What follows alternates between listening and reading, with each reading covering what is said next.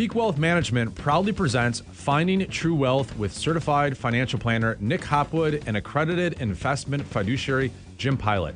Nick and Jim believe by making simple, good financial decisions, you can retire with confidence. And now, let's turn it over to your hosts, Nick and Jim. Welcome, welcome everyone to episode 173 of the Trust the Plan podcast. I'm Nick, And I'm Jim. and we trust the plan, the plan, the plan. Always. And we're excited right now because spring break Yeah. has arrived, right? Yeah, absolutely. Can always use a nice break this time of year, right? Yeah, we've been grinding all year. The, the winter Yeah. starts wearing on you, and spring break seems to come at a good time. We're, we're 50s. I, I got a T-shirt on here. Yeah, Subscribe, right? there you go. Yep, that's how you get it. And let us know because you know YouTube doesn't tell us. Yeah, who wouldn't want to wear that around all summer long? It's the Black Frost, Yeah, is what it is. it's great. And the Navy Frost is coming. Even better. Yeah, they're gonna be great. Anyway, uh, what's on your agenda for spring break? Well, my girls are actually playing volleyball in Atlanta at the end of spring break. So our plan is let's head down early. Let's check out a city we haven't seen, and we're going to go to Hilton Head for a few days Okay. before we make our way over to Atlanta. So Okay. Yeah, a little bit of a road trip, but uh, we'll see a couple of different parts of the country we haven't seen yet, and hopefully get a lot of sun. And How far is the drive to South Carolina? um, it's like 13 hours or so, I think. So, what's your strategy for driving? We're gonna leave Friday night, get as far as we can, and finish up on Saturday. You don't think you can make it? I don't know if I want to make it. I'd be cruising in at like three in the morning, and that's you know that doesn't sit well with me. Well, don't uh, handle can't you get some relief? Like, well, one would think. okay, got it, got it. That's we'll leave it there. Okay. Uh, I am also excited about spring break because I am going with my oldest boy, Hunter, who's 15. hmm The, just the two of us are going with his school on the World War II historical trip.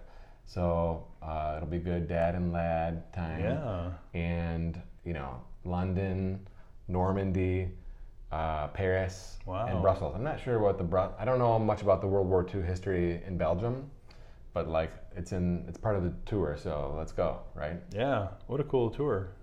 I'm really excited. You'll, you'll, you'll hear some interesting things and you'll see some cities you've not seen, and Exactly. that's pretty awesome. Yeah, lots of cool stuff to, to learn and, and witness firsthand. Yeah, But also, you know, you know how it is with the 15 year olds, yeah, right?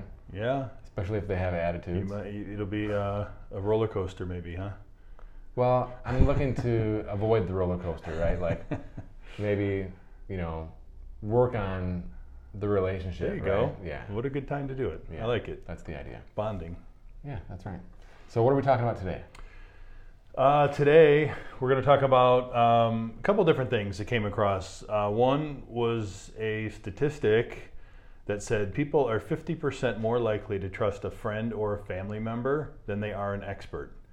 And I found that to be really interesting and very true for our business, right? How many times do you uh, have somebody call you up and say, hey, my, my brother in law says this is a stock, we got to buy this stock, right? Or the neighbor says this thing's going to go huge, we got to get in on it, right?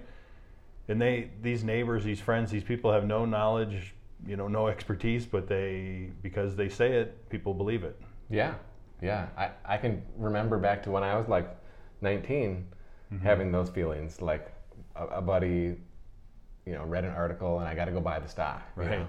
And it, I got to buy it now. Like I can't delay without Right. delay, right? right because i'm going to miss the opportunity That's right. you Yeah. got to strike while it's hot Yeah. but you know we see that with stock tips we see that with you know taxes right cpa i'm sure has the same kind of problems they deal with right lawyers right? All this stuff. How many times do people say oh i put my uh, i had my my parents put me on their account so that i can have access to it in case they die? Well we talked to the estate planner a couple weeks ago right? And he said bad idea. Don't do that. Right? Right.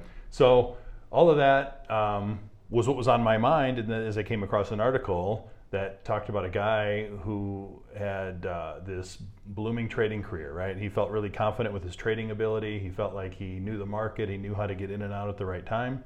So he convinced his friends and family to give him five hundred thousand dollars so that he could trade with. Guaranteed him a ten percent return, and I guess he keeps the rest. I guess was his his business model, right? Yeah. I wonder if if uh, he was bragging so much, and then people were like, "Can you take some of my money?" Or if he was like, "Come on, you got to give it to me. You got to give it to me," right? Yeah. I wonder how the dy- dynamic was with that part of it. Yeah, that's interesting. But the two the two different things kind of came together for me to see. Well, I understand why people would do that, right? Because your friend or your family member who's confidently pitching something, people, you know, like the statistic says, they're likely to believe them, they're likely to trust them, they're likely to think they know what they're doing. Um, but it kind of the the way the the article went led me to another topic as well, though, is how difficult it is to trade, right? Oh yeah. So basically, this guy's story is, I lost I lost my shirt. Right. I tried trading. 2022 was a tough year. Did you Did you have a lot of luck uh, buying and selling stocks in 22? No. it was a, it was a rough year. So many things were down. Everything was down. Um, that this guy lost a lot of money. Now it's fracturing the relationships and so on. But it led me to to think about how hard it is to trade. You mm-hmm. know, and how many times we run into people who have this overconfidence, right? We had a pretty good run in the bull market for 10 years, right? And everybody thinks they got it figured out, you know, and it's, if it's not just, you know, it's crypto, right? It's meme stocks, it's all these other, you know, hot investment ideas that people think they can, they can outsmart the market and, and make those picks and, and win. And we see time and time again that that proves to be a really difficult thing to do. All of a sudden, on my Twitter feed, I'm getting these NFT ads, Mm-hmm. and that's something that I just don't think I can ever understand. Okay. You know, I, I guess I understand it. It's just not for me, Mm-hmm. right? Like, you know, the digital image of you know my dog. You know, like, so how is that worth a million dollars? You know, Right. like, what if I just take a snapshot of it or a screenshot? Is that worth a million, or is that a copy, or is that fraud? Like, what's the point? Right? I, I just yeah. yeah, it's it's that, but that's another. I hadn't thought about that, but that's another kind of segment of the market that was hot Yeah. for so long. But there's countless stories about people who bought some, you know, one of these NFTs for Mm-hmm. a million something, and now it's worth twenty grand, and nobody will buy it. Right? yeah, or nothing. Yeah. You know, I mean, the meme stock. I remember reading tons of articles about GameStop and you know, all these, you know, AMC and all these Yeah. these stocks that that blew up and it was crazy, and then people thought they had it figured out and they knew how to continually beat the shorts and, and make all this money on them, and sure enough, Remember AMC went from like seven bucks to like seventy-seven, mm-hmm. and I went to the movies, and there was no one there. I was the only one. Like, I'm not talking about like being in a movie that no one wanted to see, where yeah, there's other movies that when I went, when I pulled into the parking lot from when I left, I was the only one. Right. Like, there's nobody. And then I remember going to the gym, and this guy was like talking about AMC, and I'm like, dude, like this company is doomed. Like, no one goes. Right. You know, and he was pump, you know, talking about how it was going to be great and it was going to the moon, mm-hmm. and now it's back to seven or less. yeah, You know, less I think. so sometimes those emotions just really, you know, get out of control.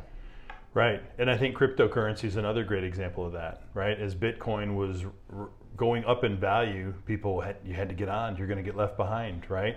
And how many people bought Bitcoin at 40, 50, 60,000 a share as opposed to you know, this 15,000 It was 16, 15,000 like last month, yeah. I know. But now they don't want to buy it. Right? And now they don't Yeah. want to buy it. Yeah. So it's really easy to get hung up on those things and caught up in the emotion of it. Yeah. Um, but, you know, I, I have two stories, okay? Mm-hmm. One is when I was 19, okay? I was in college and I was a, an intern at American Express Financial Advisors, and there was this advisor. So everyone falls victim to this stuff, okay? Mm-hmm. This one advisor was t- talking about this penny stock, and there's the ticker, I think, was EISQ, and it was hmm. like electronic identification, something or other. And their whole business model was the idea that they would have, and this is before 9 11, okay? So mm-hmm. they'd have a, you know, a driver's license or something that had digital certificates. You know, it was like, mm-hmm. I don't know, like some sort of uh, next level ID, ID. You know what I mean? No more fake IDs. Yeah. So that was like going to be a whole big thing, and like uh, law enforcement, and you know, um, passports, and, and I was like, oh wow, yeah, that's the future, right? Mm-hmm. So like I had to like open up a brokerage account, put money in it, like it couldn't get done fast enough, right? Mm-hmm. So guess what? It's a zero, right? Yeah. Just like so many others. and it was a penny stock. So these penny stocks you really got to watch out for. Yeah. So I had that those emotions, and I always remind myself of how I felt at that time, even as a mm-hmm. kid. Okay. Um, and now we're we're more wise, right? We have some wisdom, we have some experience, we know better, right? But we still have to remind ourselves. Second story is a dear friend. Okay, he works for like a Fortune 500 company, and he likes the stuff. He likes, you know, investments and looking at the charts, and it's it's like a hobby, right? So, since he's always talking about it at work, everyone's asking him, "Hey Jim, you know what should I do in my 401?" And he's like, "Oh, you should do this and you should do that." Mm-hmm. And and they're coming to him for advice, mm-hmm, right? Mm-hmm. So he decides he doesn't like his job anymore. He wants to become a financial advisor. So he leaves the Fortune 500 company, becomes an advisor. Guess what? Do you think those people are coming to him now asking for 401k advice? My guess is uh, they enjoyed the free advice, but they're not interested in paying for the advice. Zero. Yeah. and he's like in disbelief like you know how could this be right like they mm-hmm. wanted the advice and now they don't right Yeah. and this is years ago but you know it, it definitely reminded me i definitely was reminded of it by this topic Yeah, absolutely. Right. It's kind of funny with the statistic we started talking about, right? They were more willing to trust him as a friend. Yeah. Or Yeah, he was a were as an expert. as soon as he becomes an expert They don't want it, anymore. Yeah. it's crazy. so maybe it is about maybe you know what did it say like distrust maybe it's really just about the fee yeah, it could. I'm sure it weighs into it. yeah it's not there's clearly multiple reasons but Mm-hmm. maybe that's one of the bigger ones Yeah. interesting Yep. Yeah. Anything else? So uh, you know, just kind of wrapping it up. I mean, I think trading, while it's exciting, while people get you know, uh, you know, thrilled at the thought of a big win and putting all this money into a stock and seeing it double, you know, trading and timing the market is just you know, people will say it's a fool's game, right? It's just so hard to do um, that you know we think. You know, you can't go wrong with slow and steady wins the race, right? Making sure you're using good investment advice, you're diversifying over long periods of time uh, and our and, you know, and that's the way to win you know and if you have an itch to scratch with trading you know it's got to be a small part of what you're doing i think it's Yes, it's I too, like that. it's too risky to, to put uh, you know big stock in that kind of thing I mean, in a world where 80% of mutual fund managers, these are professional stock pickers, Mm-hmm. cannot beat the benchmark, yeah which is unmanaged, Mm-hmm. how are you going to do it right as, an, as a novice? right So I, I sitting think, on your couch reading yahoo articles and stuff you well, that's, yeah, that's exactly it. So I think what you said at the very end, right there, was perfect, where you can do it, but don't bet the farm on it, Yeah. right? You know, you can have your core portfolio Mm-hmm. and have a separate account that's over here that is your stock picking account. yeah i think that's the way to go Yes. So scratch the itch, Yeah. but don't bet the farm. yeah That should be our new tagline. it could catch on i like yeah, it it's catchy. okay, well, uh, I guess that's it for this week. We'll see you soon after spring break. Hopefully, we'll both be more tan. yeah